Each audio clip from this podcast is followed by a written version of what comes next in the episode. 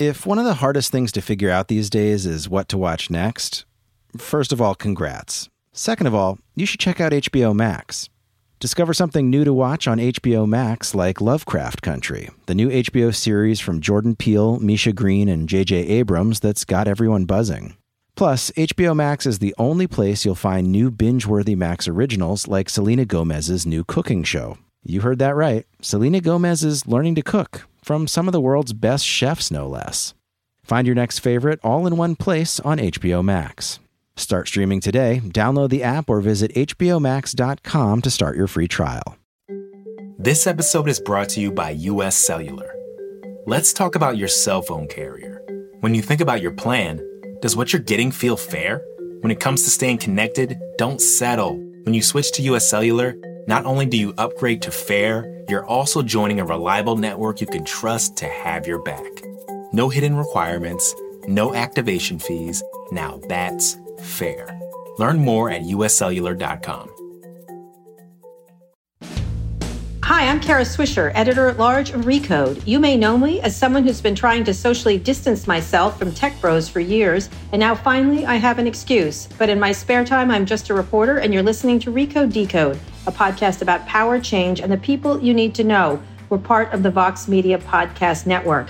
Today, I am thrilled to be joined remotely from California by Dr. Deepak Chopra, the best-selling author. He's the host of two podcasts. One is called Daily Breath, and the other is called Infinite Potential. And his most recent book is called Metahuman Unleashing Your Infinite Potential. We were supposed to have this conversation live at South by Southwest this year, and I'm so thrilled that he agreed to do it on the podcast instead and also remotely. Uh, we're doing this because obviously the coronavirus crisis. Deepak, welcome to Recode Decode. Oh, thank you so much for having me. So there's so much we have to talk about. Uh, I, I, think I think I just sort of like to launch into the current situation and how you're coping with it and how you're trying to uh, talk to people about coping with this. I just love to get your thoughts on where we are as a nation and what needs to happen. I think uh, everything that needs to happen uh, in terms of prevention and transmission is happening, uh, albeit slowly. But we all know what to do isolate ourselves uh, physically, not socially necessarily, physical distancing, washing hands, good hygiene. So I think we all know everything about that, and we are all trying our best to follow those instructions. I think what is not being addressed uh, right now is the pandemic of extreme fear, uh, perception of helplessness, panic, and stress. And what is not being addressed is that this pandemic does not, the pandemic of panic, does not respect uh, social physical distancing.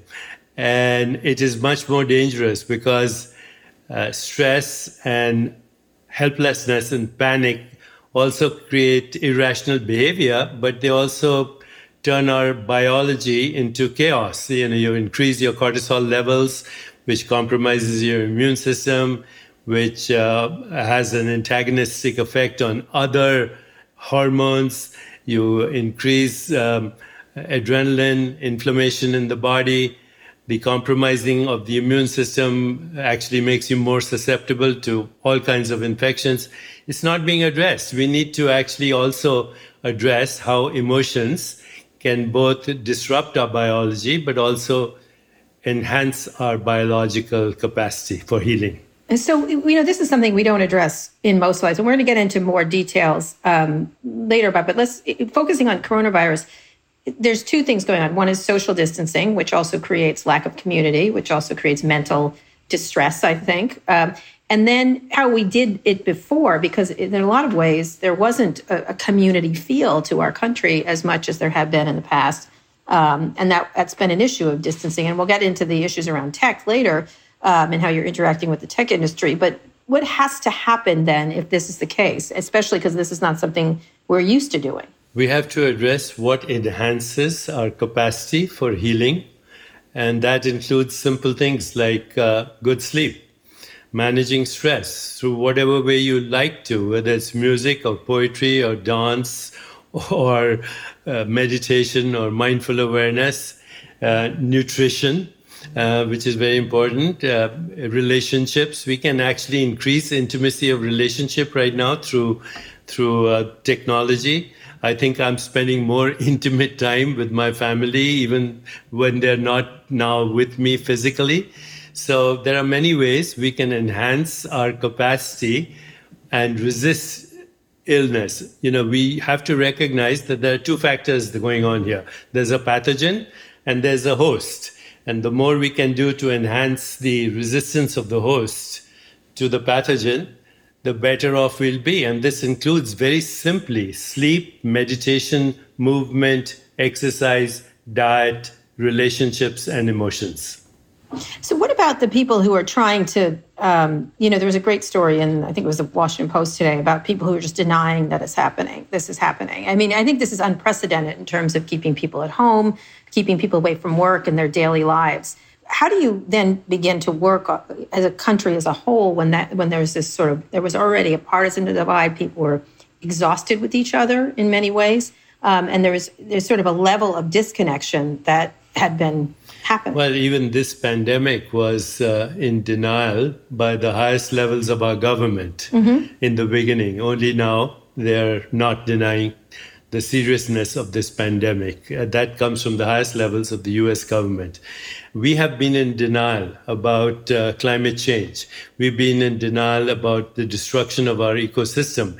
We've been in denial about the interdependence of our financial institutions.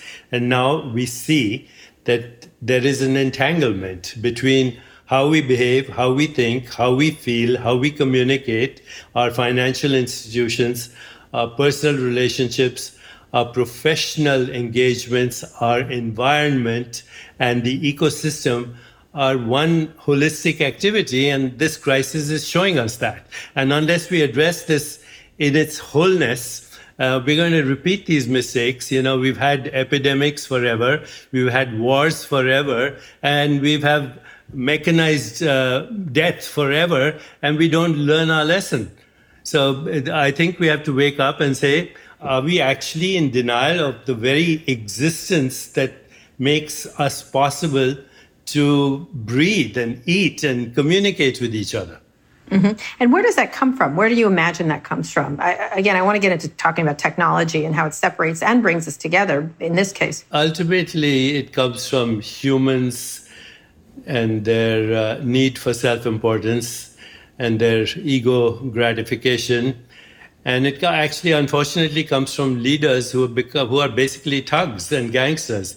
And they're only engaged in uh, influence peddling, cronyism, corruption, bureaucracy, and um, and their own power mongering. And uh, and you know, we have elected most of these leaders, so it comes from us. Right. It comes because we voted them.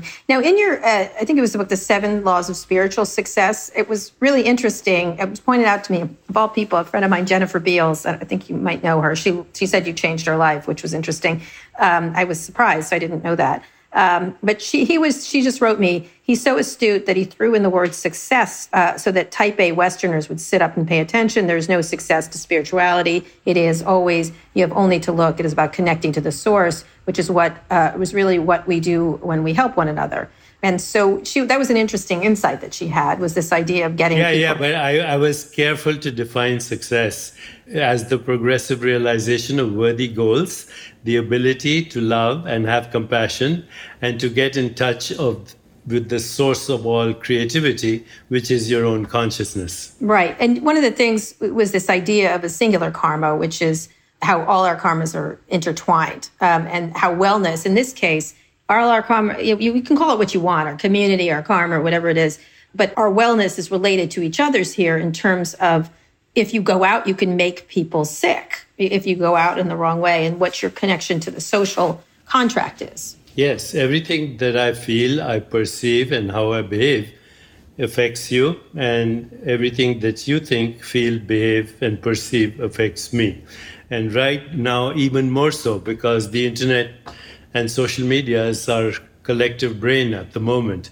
The human condition is there on the internet, divine and diabolical, sacred and profane.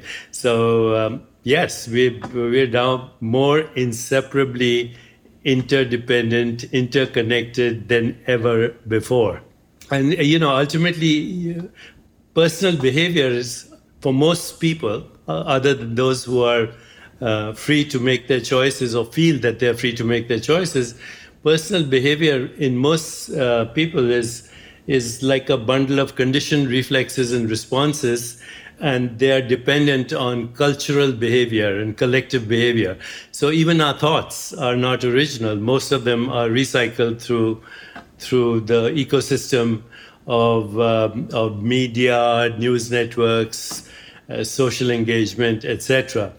So ultimately, it is the cultural collective consciousness that influences individuals' perceptions, threats, feelings, behaviors, etc. So then, how can factions come together to fight? Say this this is an existential threat, um, it, or in the case of the U.S. government, it's like someone with an autoimmune disease whose body attacks itself and never gets well, and never is able to rid itself of disease because it depletes itself with its own self harm, essentially. How do you get those factions together when you have an existential threat like a virus? It could be war, you're right. It could be anything that's an existential or climate change. Right now, uh, yeah, the existential threat is not just America right now. It's, uh, it's, a, globe, it's a global existential threat.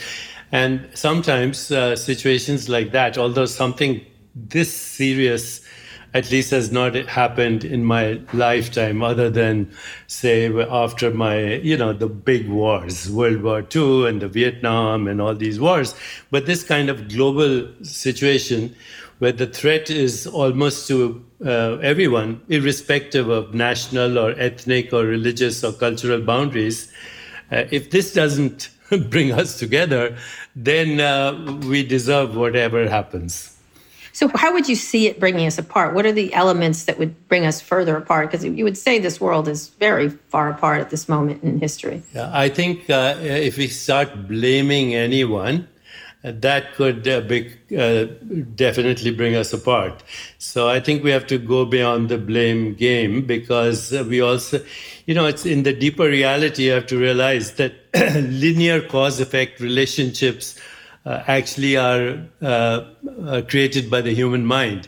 Uh, there's no single cause uh, for anything. Uh, there's multifactorial causes for every situation, every circumstance, everything that happens. And when we recognize that, then we stop uh, playing the blame game and say, even get rid of the metaphors of violence that we have. We have these metaphors war on drugs, war on violence, war on war, war on poverty, war on uh, the now the infection. Yeah, and actually, President Trump used the term war. A lot of people are using the term war with this illness. Yeah, I think we should use the word creative solutions. And I mean, there's enough human creativity right now at work that I'm seeing some very good news on the horizon, including, you know, new ways of tackling this virus, uh, maybe a vaccine, maybe other pharmaceuticals that are already existing, etc. So we need creative solutions we need to know the facts and separate them from fiction. We need to go beyond the melodrama and engage in how can we collectively come up with creative solutions, but also collectively not be overwhelmed by fear. We need, we have two nervous systems in our body competing with each other.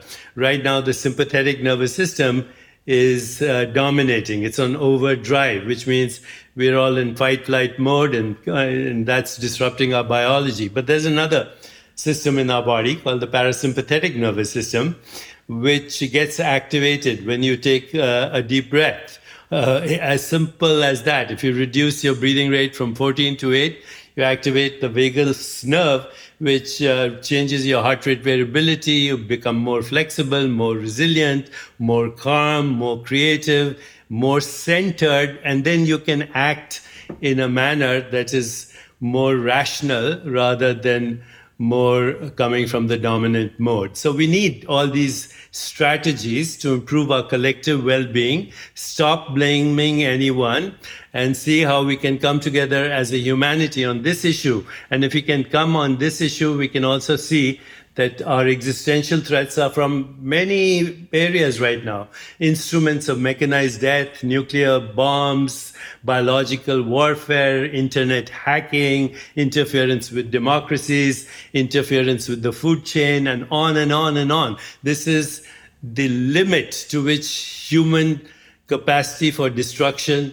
can go. And if we don't yeah. learn our lesson now, then then we won't you're, learn it. then we Deepak, you're you're freaking me out with that list. No, that list just no. I, I, I understand that it's systemic. I get the systemic. Yeah, but wow. Thank you for why stay in denial right till mm-hmm. the moment of the apocalypse. You know, the last extinction was 65 million years ago, and it was due to a meteorite that fell on Earth in one hour one hour, the dominant life on this planet, di- dinosaurs, disappeared. Yep.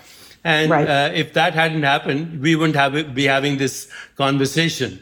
Uh, we are uh, a gift of that extinction. So, you know, uh, they say, biologists and those who understand ecology say, if insects disappeared from our planet, all life on this planet would stop, cease in five years. If humans disappeared from this planet, all life on this planet would flourish in five years. So who's the predator? Who's the cancer? Who's the, who's the destroyer right now? We have to be, we have to use our creativity right now to uplift the human race and use this pandemic as the tipping point for our collective transformation. And that's where, by the way, technology can help.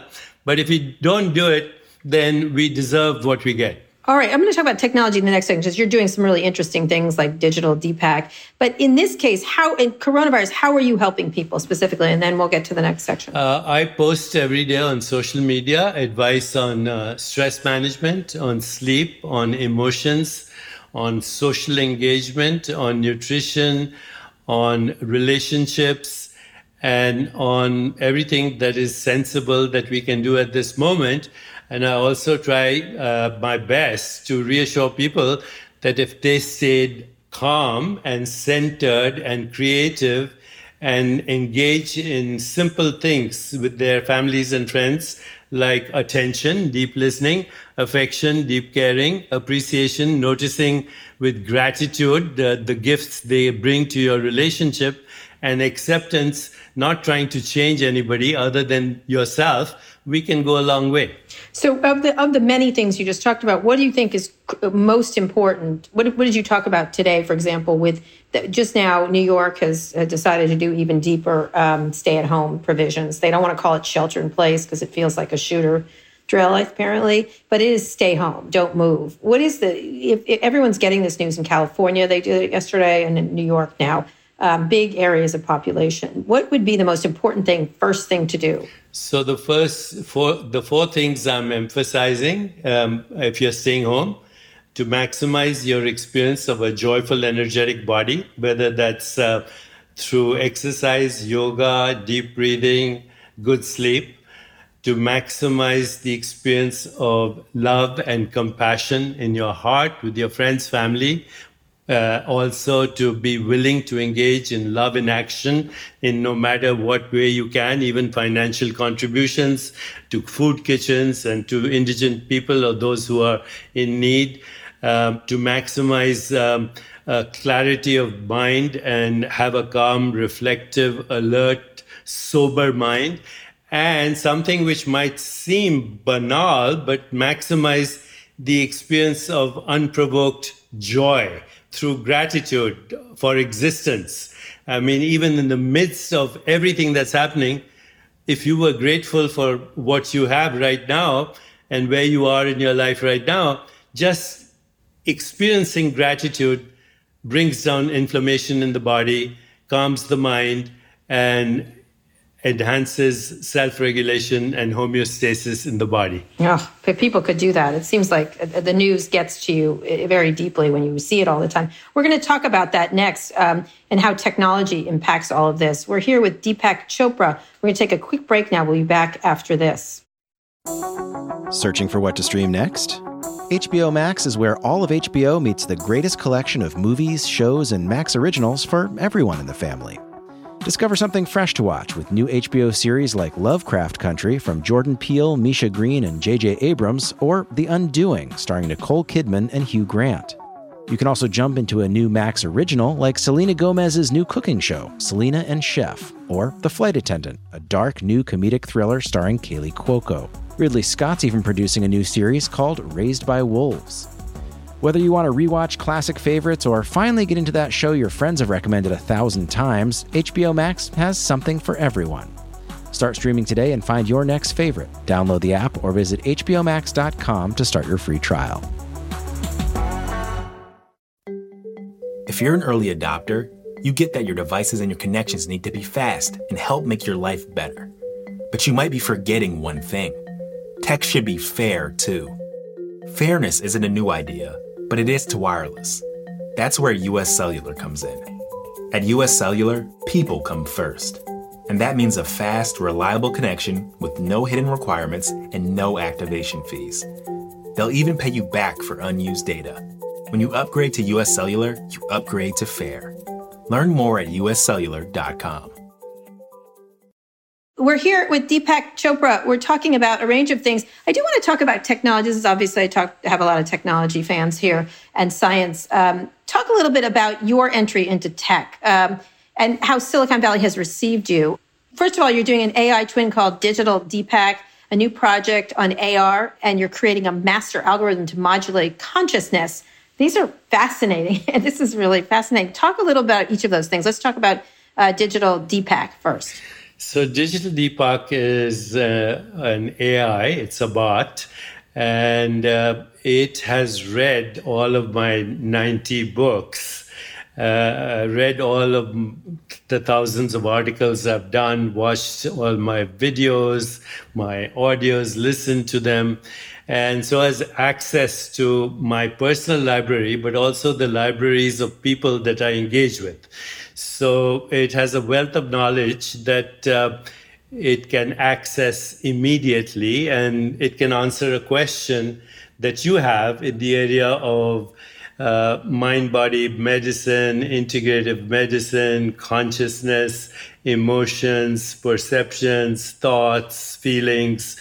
Uh, images, you know, the, the modifications of consciousness that we call experience.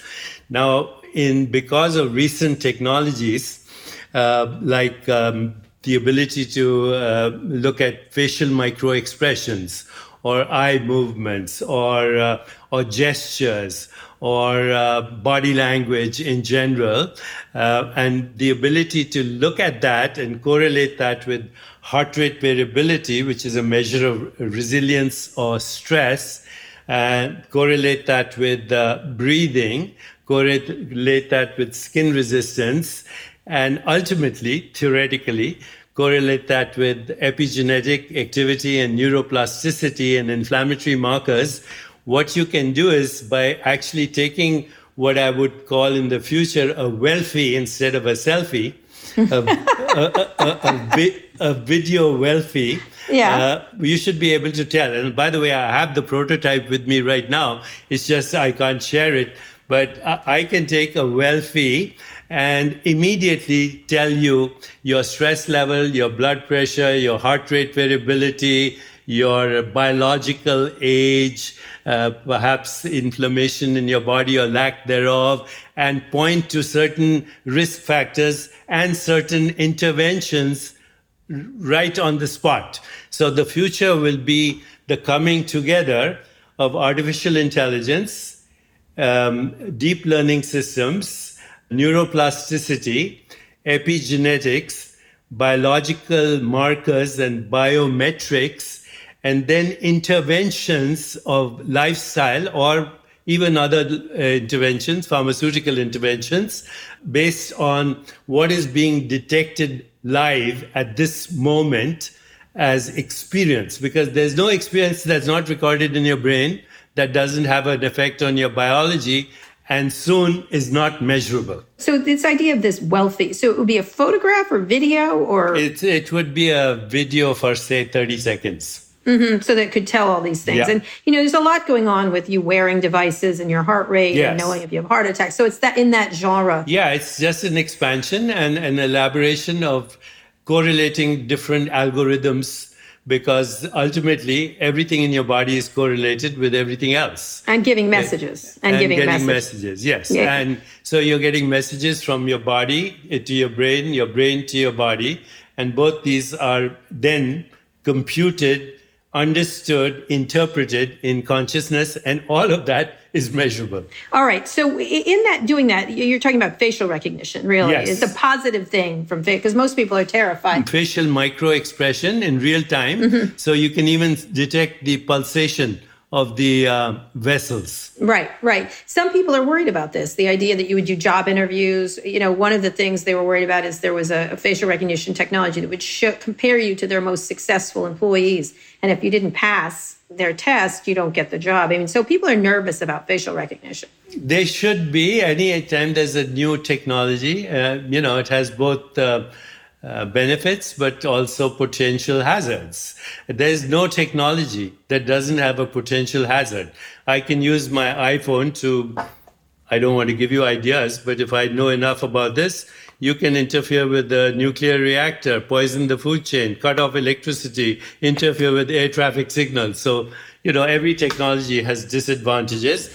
But one thing with AI that's happening, particularly with my AI, is we are building into it algorithms that prevent any use that is unethical. All right. So when you when you're doing that, I, I'm going to get into AR in a minute. But when you're doing that, um, is there any one indication that is more than others? Is it little facial expressions, inflammation? Is there one thing that really does? Because people have been talking about reading people's faces forever, right? Forever, From- yes. Yeah. Yeah. Yeah, the, the most reliable measurement of whether you're stressed or not right now is something called heart rate variability. So if you're stressed, there is very little variation between each, the interval between heartbeats. It's like an army going to war, you know, boom, boom, boom. If you're resilient and adaptable and flexible and spontaneous and not resistant in your moment to moment interactions with the world, your heart rate variability goes up. So it's a very good measure of how you're feeling. If somebody has an argument with their uh, spouse or with their children, heart rate variability will show that. If you haven't slept at night, uh, it'll show that. If you are even thinking of smoking a cigarette, it will show that. Mm-hmm. So, you know, once you start correlating these different measures, so what I'm looking right now is not only facial expressions, but breathing rate and the regularity of breathing, heart rate variability, and then going from there to everything that is possibly measurable, including in the near future, biometrics that include blood pressure and even metrics that evaluate your biological age, that look at epigenetic activity, brain activity, and so on. And these technologies are moving very fast, by the way, and they're collaborative. So there's not one institution that is doing all of the above. Have you been working with, say, Apple and others about this? Because they're collecting, and there's tons of cancer uh, sites. I, I did work originally once with Apple on their breathing app, but right now I'm working with Verizon and the Artificial Intelligence Foundation to see how we can create these master algorithms and work, working with startups that are engaged in what we call immersive dreamscapes uh, and also with uh, um, augmented uh, reality. You know, uh, so yes, I'm talking with several companies. When you say master algorithm, what is that? It sounds a little frightening, honestly, Deepak. What's a master algorithm? Is that the answer to the meaning of life? You're finally going to find the meaning of life? master algorithm um, that could be useful is one that correlates every biological function with every biological other biological functions. So that's what I mean right now, because your biological functions are entangled. Your heart rate, your digestion, your sleep wake cycles, your dreams, your moods, your nutrition, your social engagement, your personal relationships, your emotions, they're all entangled with each other. and they're all correlated with each other. They had to, they have to be, otherwise your body would fall apart. You know, a human body can think thoughts, play a piano, kill germs, remove toxins, make a baby all at the same time. And uh, uh, while a human body can do that, it also tracks the movement of stars and planets because your biological rhythms are actually circadian and seasonal rhythms that are the symphony of the universe. So your body is actually in microcosm correlating all experience. And if we can measure that and correlate that, that requires mathematical algorithms. And mathematics is the language, it seems, of nature where everything is correlated with everything else. Uh, in, in physics, and you know, I'm, I, might be accused uh, by scientists sometime of uh, stealing their terms, but uh, there's a phenomenon at the fundamental level of nature called quantum entanglement, but I'm, what I'm saying is here, everything is entangled with everything. Your emotions are entangled, sensations, images, perceptions, thoughts, feelings, biological responses. They're all can be seen as non-locally correlated with each other. I hope I'm right. making sense. No, that makes sense. So yeah. what you do is create algorithms that look at other algorithms and see the correlations. You see, the body is full of feedback loops. Everything is a feedback loop. Hormones, immune function, even moods, everything is a feedback loop. So once you understand these feedback loops that are occurring in the body and how they are correlated with each other feedback loops, there's uh, mathematics that can be employed so, to so- understand the body and how it un- functions holistically. When you have all these, these data points, because everything's data, and one of the complaints about these, you know, every every single utterance is data in some fashion. And one of the worries that people have, of course, and I hate to bring this up, but when you have these larger companies having all this data, to be able to then have body data, you know, not just health data, but this is you're talking about something else. It's mind data. Um, it does, you know, eventually becomes possibly worrisome for for the idea that you can be you know reduced in this way. Now I, I, understand the good parts of it like you were talking about is that you can be healthier they can give you instructions on how to uh, to be more joyful or to be you know all kinds of if you understand what's happening in your body you can deal with it a lot better than than not. But what is what from your perspective what do you put in place to protect that you can actually put in place several things to protect that and you can also uh, decide what you want to protect and what you want don't want to protect. But also i think it requires a little bit of a cultural shift in that uh, there are societies and even people in this country the younger people that i engage with who are more than more than willing, in, in fact, even enthusiastic about donating all their data if it helps other people. And right now, I can tell you that data donation is much more valuable than organ donation. Uh, oh wow! Uh, yeah, much more valuable for the development of drugs. For I the never thought of it that way. For I've the development of, of, drugs, for the development mm-hmm. of pharmaceuticals, for the development of new technologies, even for the development of healing interventions. I can guarantee you that in five years, you go to see a physician. First of all, you may not have to go to him. You can consult him or her through telemedicine but instead of getting a prescription, you might get a VR session to reduce inflammation in the body.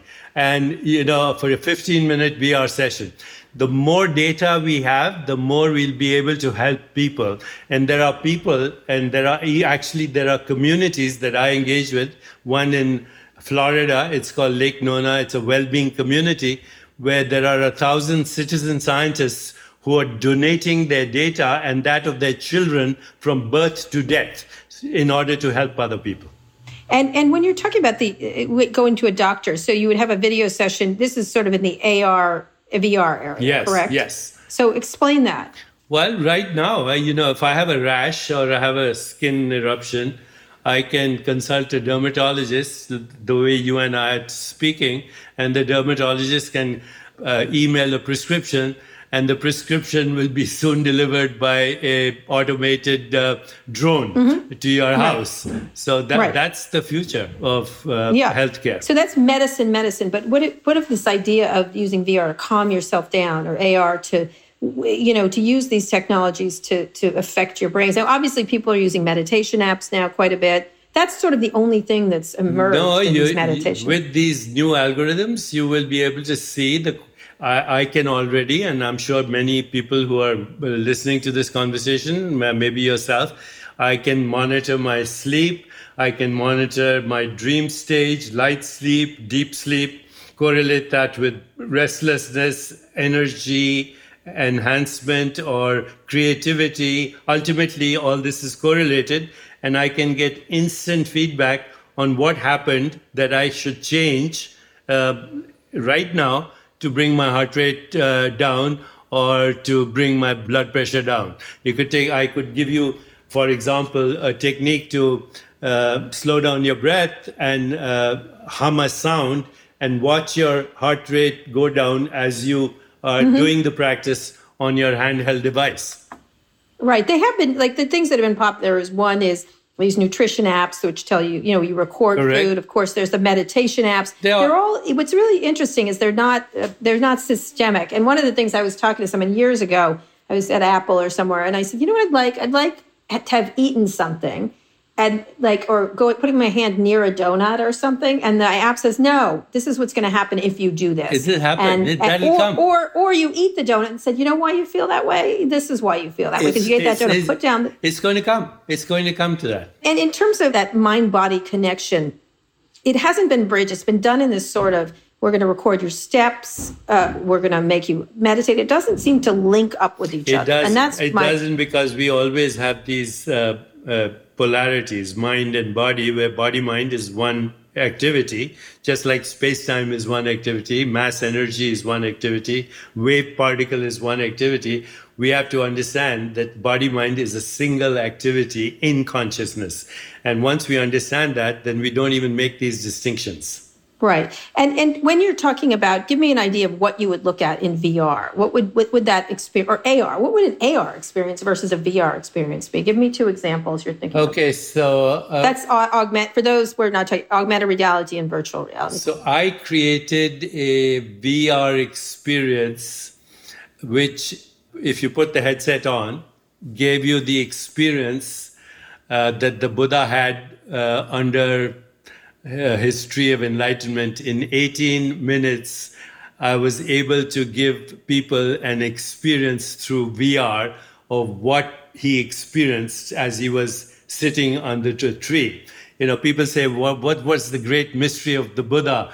You know why did he get enlightened under a tree? Because at some point he realized that the tree represented all of life. And later when he was asked what is that tree he said it's rainbows and sunshine and earth and water and wind and air. It's the infinite void. It's the stars and galaxies. It's the uh, flora, the fauna, the ecosystem of existence, all in that tree. And so, in reality, Buddha was the first ecologist. He had the experience of expanded awareness and inseparability.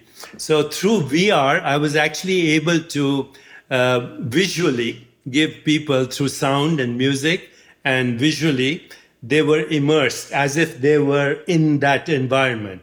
Now, augmented reality can go even further because you can participate in the experience that you're embedded in, and you can also uh, influence the experience. So, if somebody has, say, for example, uh, uh, burns, uh, uh, you can put create an augmented reality immersive experience where they are uh, in snow.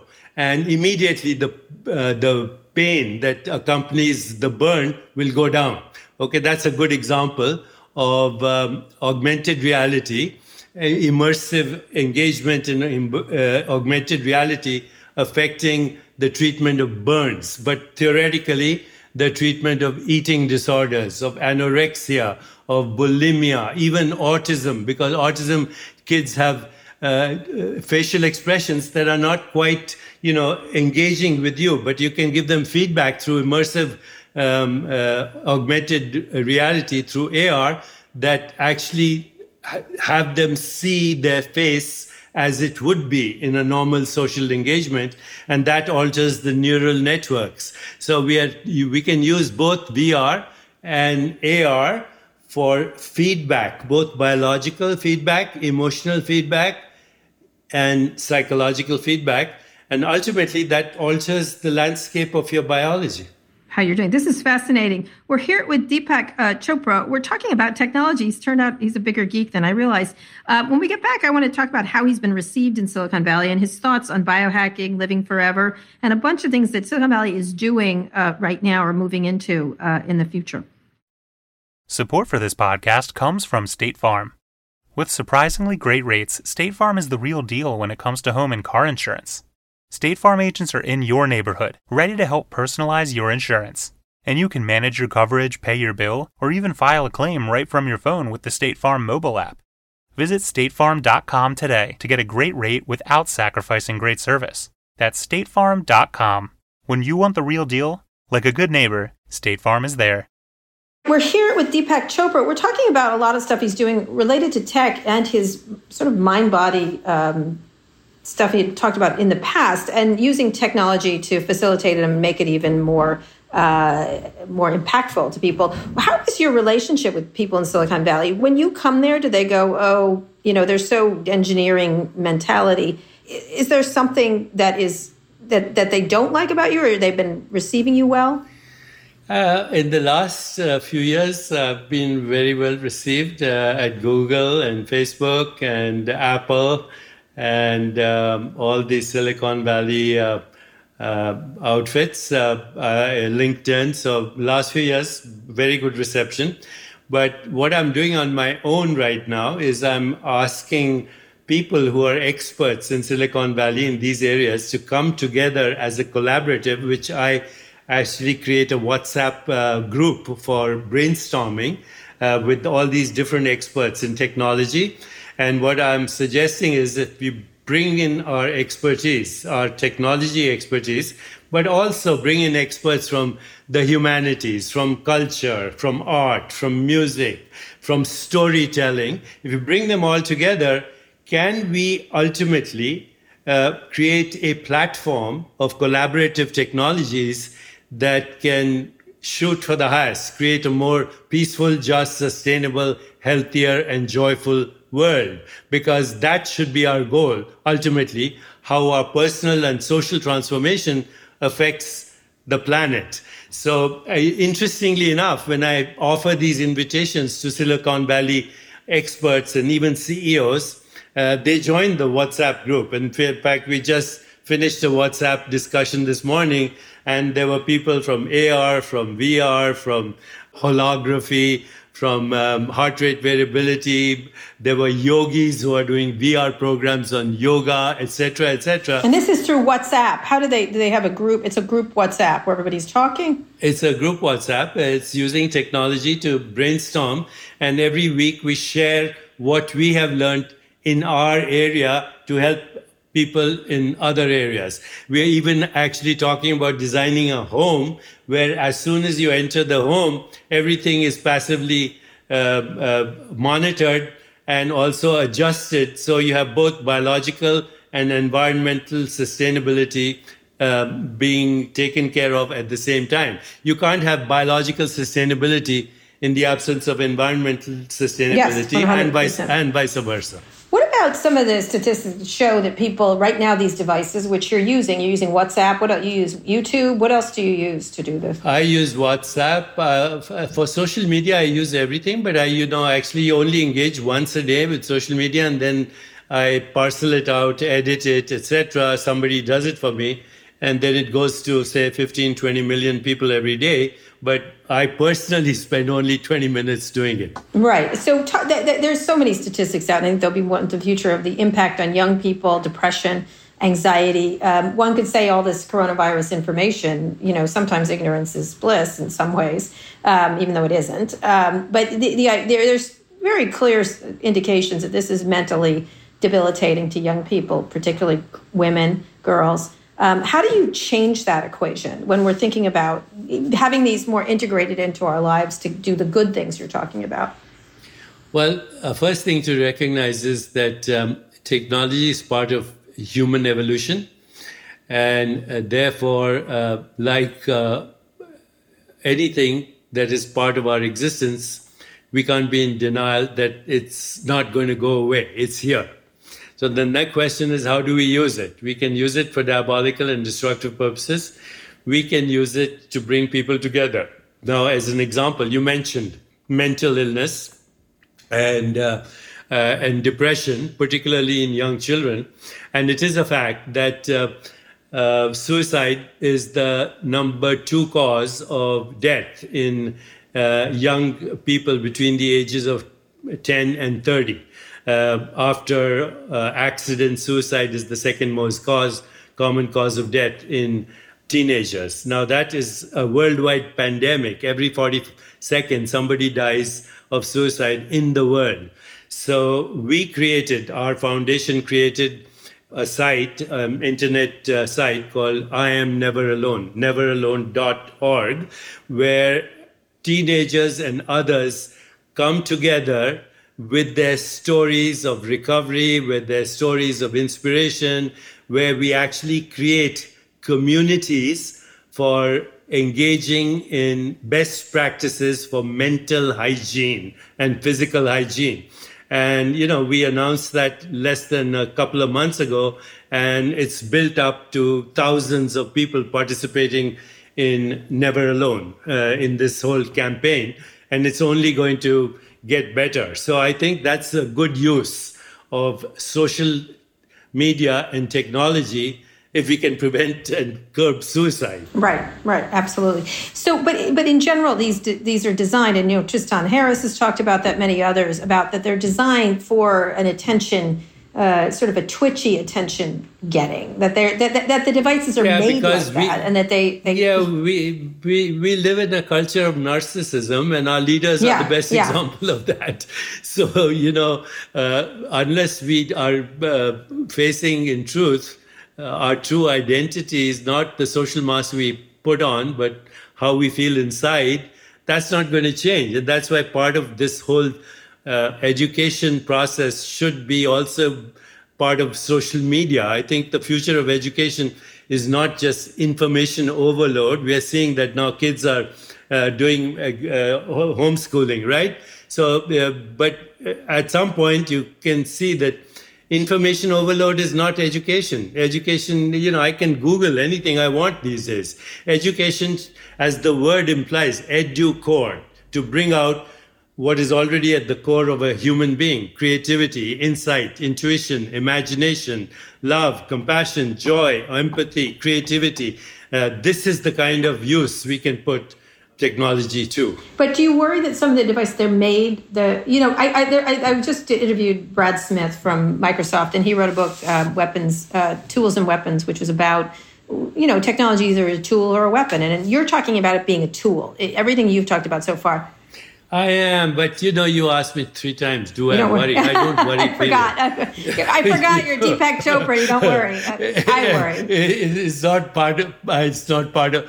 Uh, but I am aware that technology can be put to destructive uses, and as far as I am concerned, I am going to make sure that whatever I put out there and whoever I engage with and any AI, AI system that I deploy has built into it ethics and morality and meaning and purpose and evolution and healing. Yeah. It's really important what you were talking about, including artistic people. And I've talked about having ethics people involved at every yes. step of this. There aren't they are not there. They make right. things they make things without consequential thoughts to it, like what's going to happen. Yes. So another area is of this course is biohacking and transhumanism and living forever. Um, this, these concepts have taken a hold in Silicon Valley, including mind-altering drugs, psychedelic drugs. Um, big area of not just you know everyone can laugh about it, but some of it's really fascinating. The uses of LSD to calm down people, um, getting people off of opiates and, and things like that. But biohacking has become a really big deal, and living forever. Not living forever. I think that's probably too much, but it's the idea of extended life do you think about these things or do you think because some people think you could just remove i was talking to the writer jeanette winterson and she said the body is just a temporary vessel you could take your brain like he, she wrote a book called frankenstein um, but the idea of taking the brain and moving it somewhere else to some other vehicle um, or vessel was really interesting to me. Um, do you think about these ideas of, of, Yes, I do, and I'm quite amused by them. uh, so I'm amused. It's amusing. Here's the uh, lowdown without any uh, censorship, and you know what people need to understand is, at the deepest level, there's no such thing as a body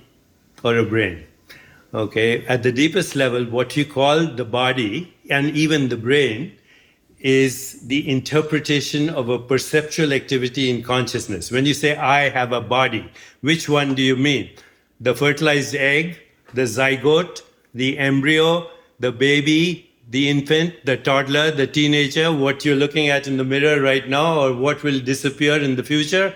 There's no such thing as the body is not a noun, it's a verb, and it changes in every second.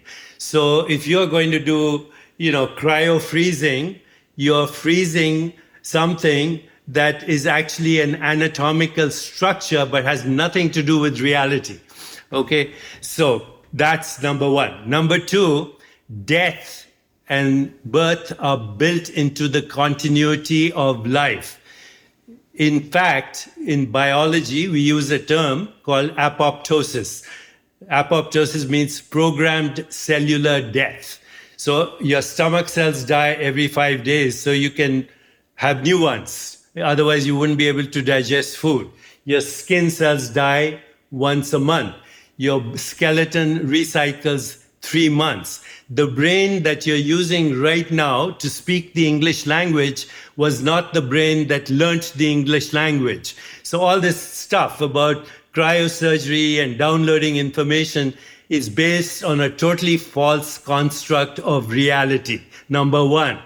Number two, death makes life possible. The loss of the memory of death is called cancer. When ca- cells forget to die, they are cancer cells. They are on a quest of individual mortality at the cost of the host, which is the whole body. So anybody who's on the quest of individual immortality is fooling themselves. They are an activity of the total organism, which we call the planet or the universe or whatever. So these biohackers are off their ball, uh, nuts, totally nuts. Okay and they're all mostly male, by the way. They are. Okay? I've noticed uh, that. Uh, yeah, Deepak, because most people I talk to are white men. But go ahead. Yeah, they're, they're, narcissistic, self-absorbed, egocentric uh, uh entities, uh, uh, thinking that their body is a container of awareness. The awareness cannot have a container. Awareness or consciousness doesn't have a form. Because it doesn't have a form, it can't be contained. Your body is an awareness Awareness is not in the body. Consciousness is not in the body. The body is an experience in consciousness. The mind is an experience in consciousness. Okay, so that's one thing. So much for these immortalists and transhumanists and all these totally crazy people. Uh, they are fundamentalists. They are ideologues, just like religious fundamentalists. Now, on, on the psychedelic drugs, and this whole idea of the altering, you know, the, mind altering, uh, yeah, or enhancing, yeah, mind altering, mind enhancing, really enhancing. I think there is a role for them in uh, treatment of depression, of severe anxiety, uh, or chronic illness and pain, and all these issues, and that we have to slowly. Uh, look at the research and see the role of whatever it is, whether it's ketamine or mushrooms and so on, there is a role for these things, and you're only going to get more uh, more prominent as we look into the future, including the role of uh, cannabis and CBDs and um, uh, psychedelics. And also, by the way, from the little I've uh, known about these technologies, and I work with people who are in this area, they're not addictive like, uh, say, uh, alcohol is or cigarettes are. They're not addictive. So I see a future for this in terms of uh, healing and treatment of various disorders, including chronic illness. So, and you're, but it's interesting because the same people are doing one or doing the other. And I agree with you. The narcissism is massive in terms of, I just was meeting with someone who was talking about ridding ourselves of all senescent cells. And I'm like, but some of them are okay. Like skin. I was using the example yeah. of if you don't, skin is dead. And then it was interesting, but the concept was defeating senescence versus is it senescence, Sen- senescence, something, whatever. Senescence, senescence or yeah. whatever. Yeah. yeah. So th- it was interesting, but that was the goal, was stopping it. Narcissism has brought us to the brink of extinction, and these guys are perpetuating it. All right, I want to thank you for saying that. I you are now my best friend. Um, so, finishing up, when you look at sort of the world at large, I want to end on a, a positive note, a joyful note. Um, when you are there indications, especially via technology or other ways, that you're seeing some reason to hope? We do have this climate crisis, which still people don't recognize as many as should. Um, uh, for example, which is an existential threat. And then we have this pandemic, which is another. I'm thinking of writing a column on the idea that analog always seems to beat digital, no matter how you slice it in the end. Um, whether it's death, whether it's pandemic, whether it's whatever. Talk about what you think the most important positive thing you see happening um, right now from your perspective. If ideas, emotions, and creativity do not respect boundaries, and our technology is showing us that, then the collective harnessing of ideas, and creativity and an emotional story that moves people can transform the world. I am a big fan of what is called uh, emergence, and I think this is the way emergence happens. The emergence, emergence means a total transformation. Uh, like, for example, um, emergence is happening in systems and natural systems all the time. Uh, uh, water is an emergent property of two gases that are actually inflammatory hydrogen and oxygen. So, water, which actually puts down inflammation, is an emergent property. So, what I'm thinking of uh, creative emergence uh, happens, I think, when you bring together maximum diversity of skills, but also disciplines science, technology, art, humanities, history, economics, mythology, and storytellers, music, and poets. You bring them all together. You have a shared vision. For me, that shared vision is a more peaceful, just, sustainable, healthier, and joyful world. You connect emotionally and spiritually. You complement each other's strengths. You have a totally open, transparent feedback loop from the world and are open to even bizarre ideas, you incubate together as groups, as sanghas, either uh, online, uh, these days obviously online, but uh, at some point in retreats, and emergence happens. I've used this uh, to help myself with difficult patients. I didn't know uh, what the right treatment was for this patient uh, because I was a specialist. I did not know. I got the generalists together and then, you know, we brainstorm together and we then come up with a solution. So harnessing collective creativity, ideas, emotions, and our collective desire for a better world can shift very fast if we use technology correctly. All right. And what does, I think I'll end up this question. What does healing now look like to you? And is this the Earth's way of healing, or what, what, what does healing look like? The word healing is the same as the word whole. Uh, healing, wholeness, holy uh, means all inclusive. So, healing involves um, healing the physical body, healing our emotions, healing our relationships, finding meaning and purpose in our life, and transcending the fear of death. That is ultimate healing. It is the return of the memory of wholeness. That is what I think I'm going to end on. That's really amazing. This has been fascinating, especially thank around you. the stuff we're talking about. Thank you for coming on the show. Sure, thank you. You can follow me on Twitter at Kara Swisher. My executive producer, Erica Anderson, is at Erica America. My producer, Eric Johnson, is at Hey Hey ESJ. Deepak, where can people find you online? Everywhere, but where particularly? I think the best place is uh, at Deepak Chopra uh, for Twitter and all other social media. My website is uh, deepakchopra.com. All right. If you like this episode, we'd really appreciate it if you shared it with a friend and make sure to check out our other podcasts Pivot, Reset, Recode Media, and Land of the Giants. Just search for them in your podcasting app of choice or tap a link in the show notes. Thanks also to our editor, Joel Rabe. Special thanks to Aaron Marion. Thank you for listening to this episode of Recode Decode. And uh, Deepak, thank you for saying that about Oh, transhumanism. I really appreciate it. Thank I'll be back here you. on Monday. Thank you, Kara. Tune in then.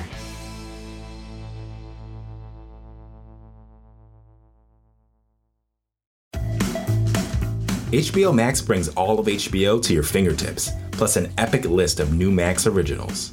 Whether you're into animation, classic movies, or binge worthy series, HBO Max's suggested collections are curated by real humans, not robots, so you find the right thing to watch every time. With thousands of options for you and the family to choose from, it's the streaming platform of your dreams. HBO Max, where HBO meets so much more. Start streaming now at HBO HBOMax.com.